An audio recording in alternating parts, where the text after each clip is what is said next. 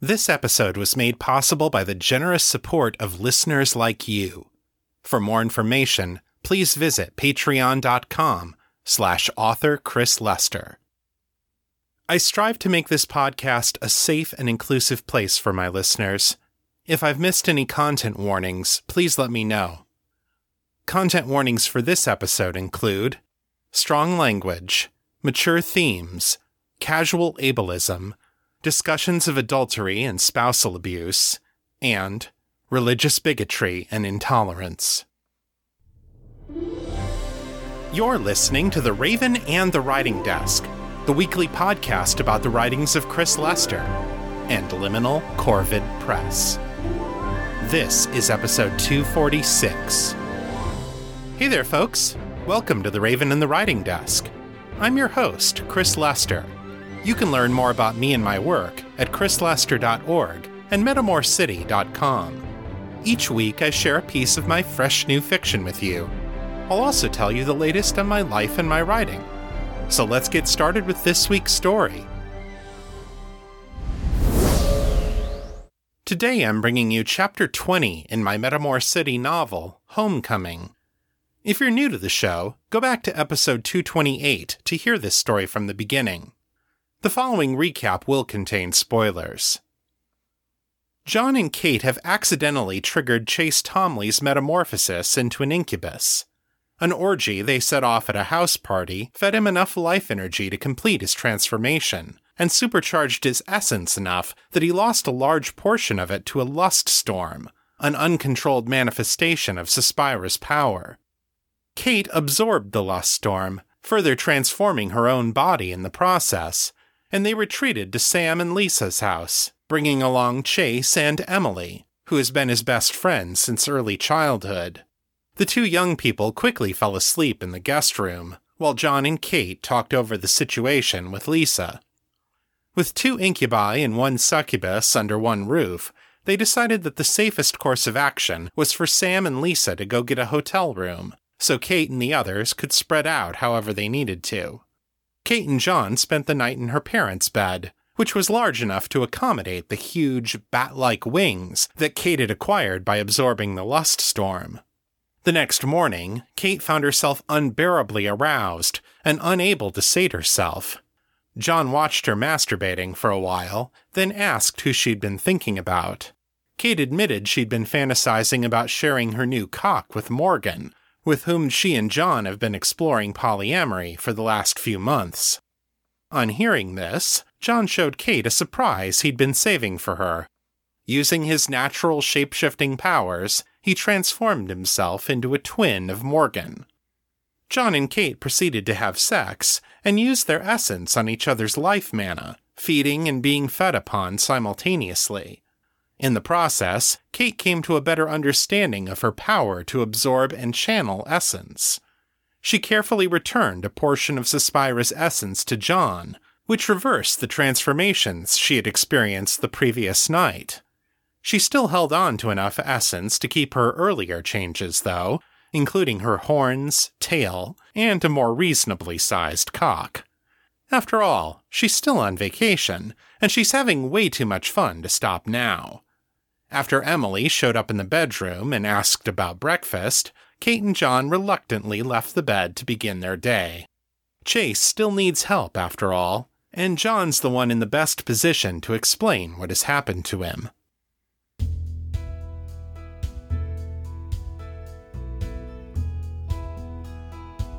Homecoming A Tale of Metamor City.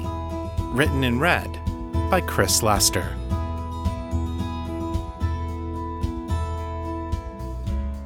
Chapter 20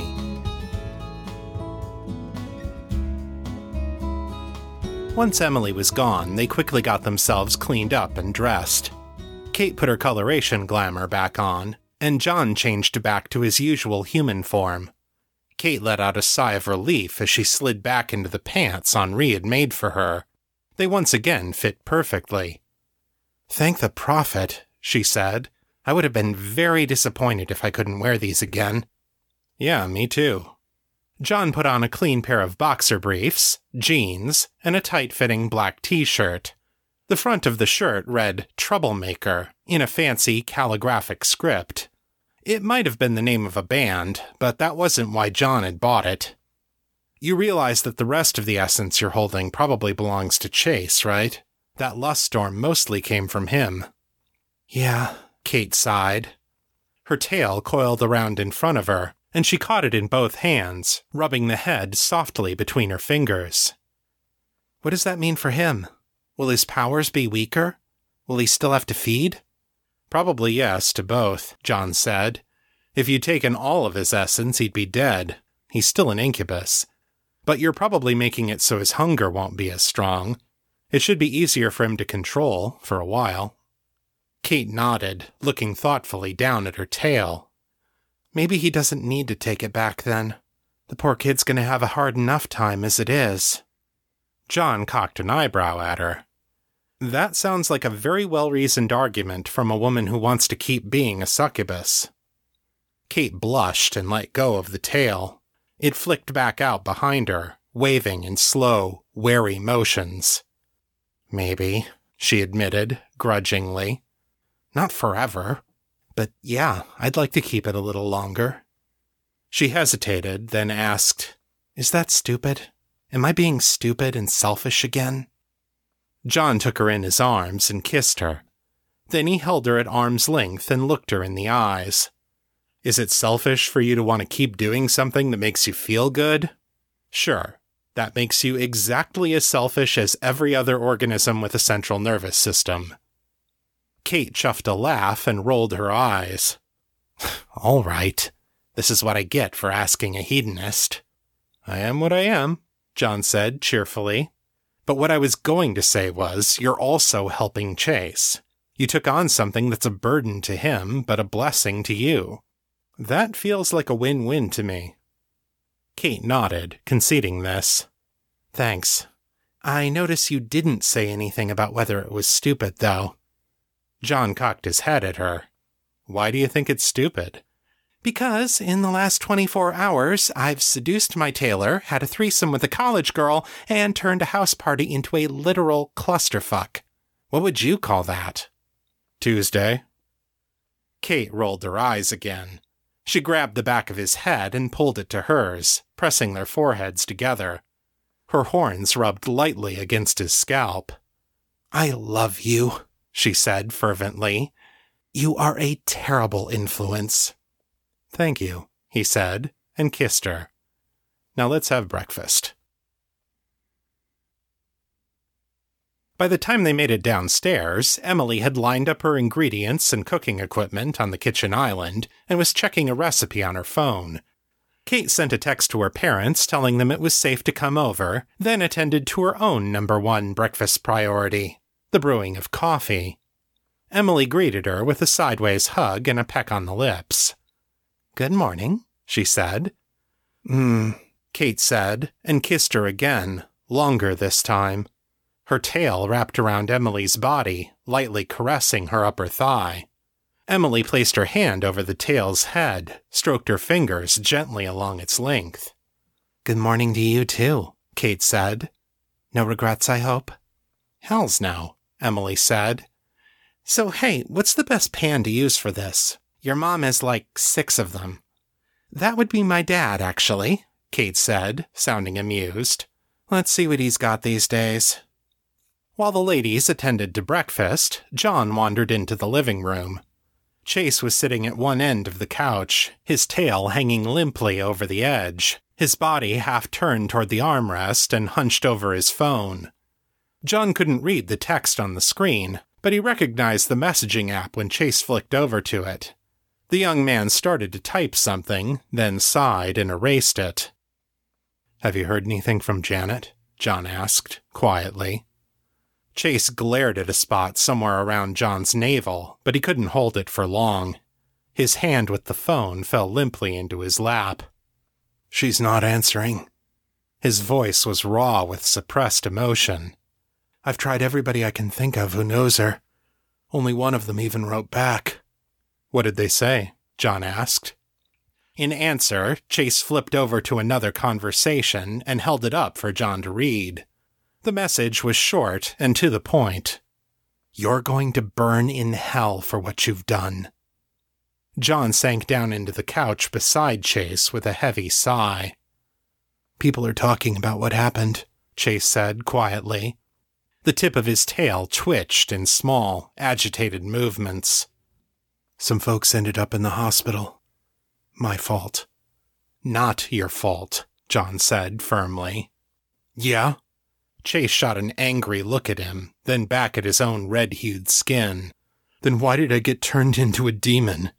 You aren't a demon, John said. Chase, think about it. You know your canticle, right? The kid nodded vigorously. Okay. You know that story where Joshua meets the crazy guy with all the demons, and he tells the demons to get lost, so they go into a bunch of pigs, and the pigs jump into a lake and drown? Yeah, Chase said slowly. Okay, John said again. What did the demons look like? Chase frowned. His eyes went distant. Did they look like this? John pressed, with red skin and horns and a tail. No, Chase said. They. they didn't look like anything. They were inside the man, and then they went into the pigs. Exactly, John said. The things the canticle calls demons, the fallen, they don't have bodies. They're beings of pure thought. They don't look like anything. Chase's frown deepened. But there are demons with bodies. The Lightbringers fight them. I've seen videos. The Lightbringers fight outsiders, John said. And outsiders can be weird and powerful, and some of them are scary as hell. But they aren't demons. They're just another kind of living thing. They eat and sleep and make babies like any animal, like any person. They're just made of different stuff. It's called essence, and that's what you've got inside you. That's why you changed. Chase looked up at him then. His expression was wary, but John could see the burning curiosity inside him, the need to know. Why do I have this essence stuff? You were born with it, John said, and he tried to make it sound matter of fact. There are lots of outsiders living on Earth. A lot of them look human most of the time. They live their lives. They eat, they sleep, they make babies. Sometimes they make them with humans. Then you've got a kid who's part human and part outsider. Chase looked scornful. You're saying that one of my parents is secretly some kind of. of alien freak? Only if I'm some kind of alien freak, John said. With a slight effort of will, he let his eyes turn back to their native amber color. Chase sat back in his seat, his own eyes going wide. John held a hand out, palm upward, and let a bit of his aura manifest there. A swirling ball of red smoke appeared in his hand. Chase swallowed hard, looking back and forth between the smoke and John's eyes. John reabsorbed the essence and let his eyes go back to brown.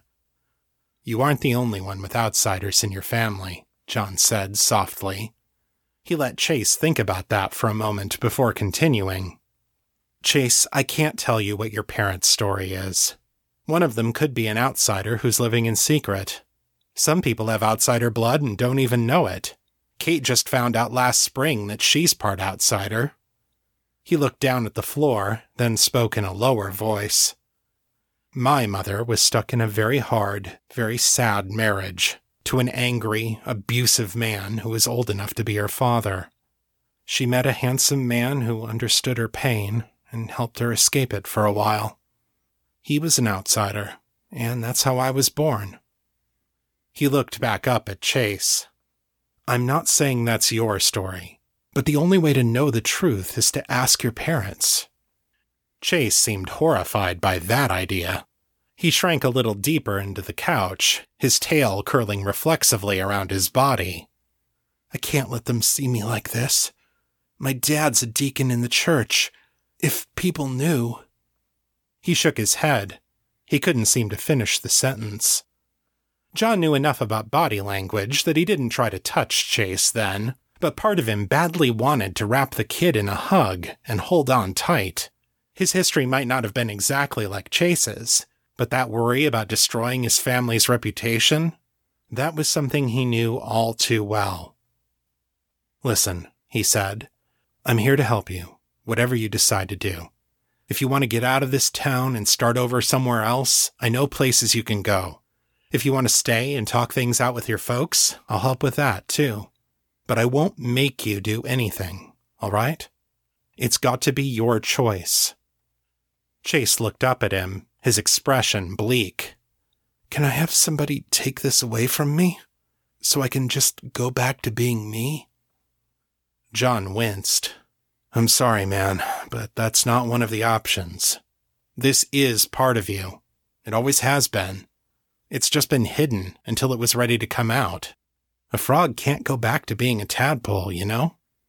He placed his hand between them, palm upward. I'll tell you what, though, you can learn to control it. I know people who can teach you. Chase's tail slowly relaxed, uncoiling to lie on the cushion beside him. He looked down at John's hand, but he didn't reach for it. People in Metamor? The ones I know personally are in Metamor, yeah.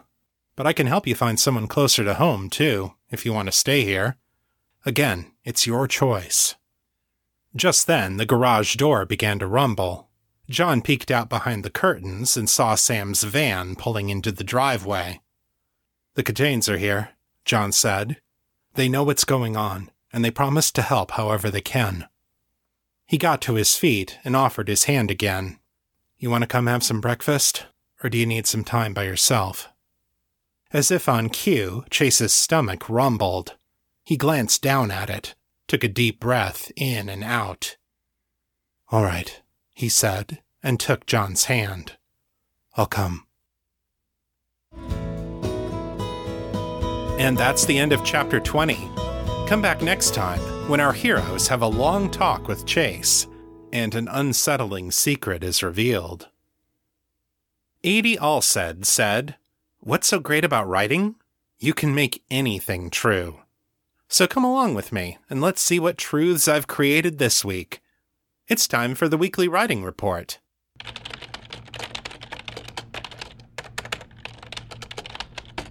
This update covers the week of August 1st through August 7th.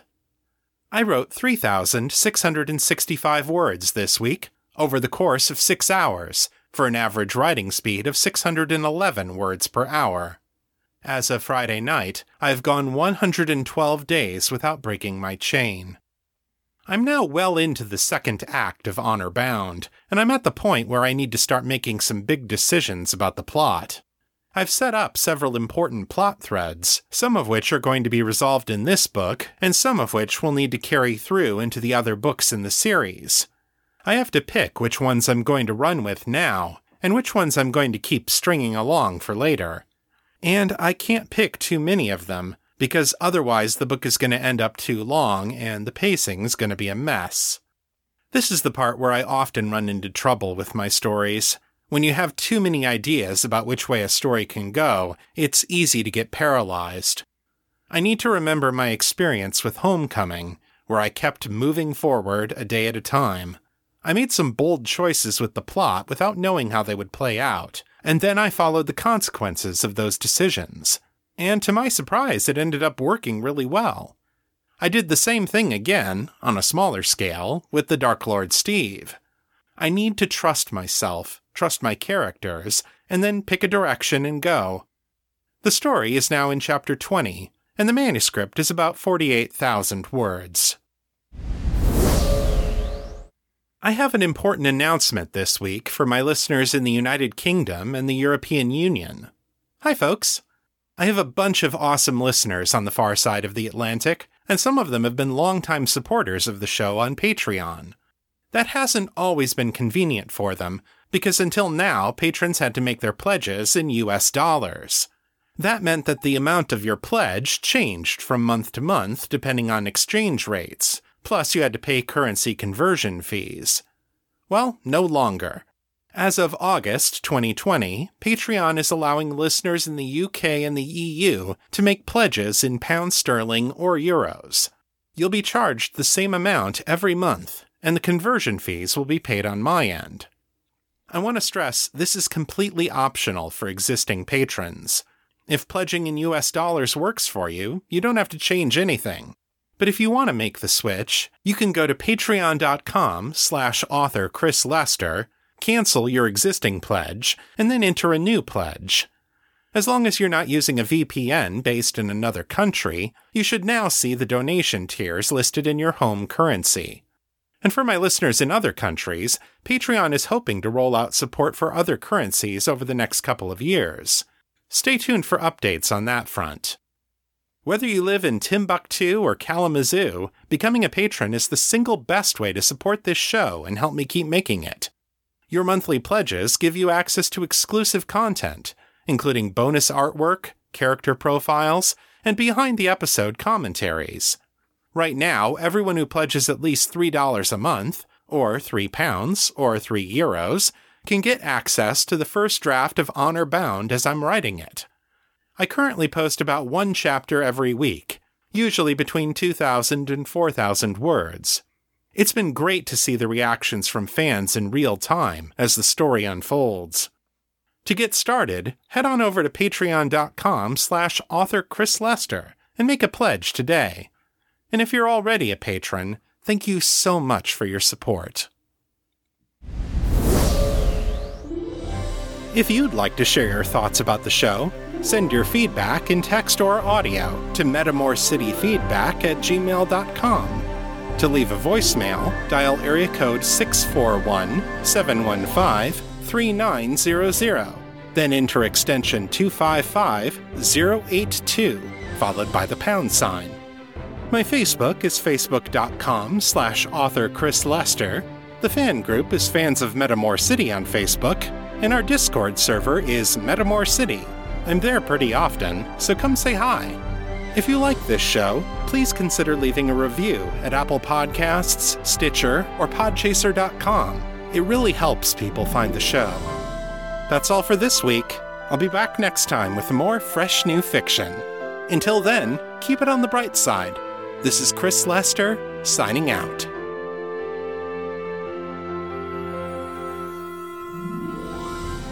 The contents of this podcast are copyright 2019 and 2020 by Chris Lester and Liminal Corvid Press. The show is released under a Creative Commons, Attribution, Non Commercial, No Derivatives license. So don't change it, don't sell it, but feel free to share it all you like. For more information about this license, please visit creativecommons.org.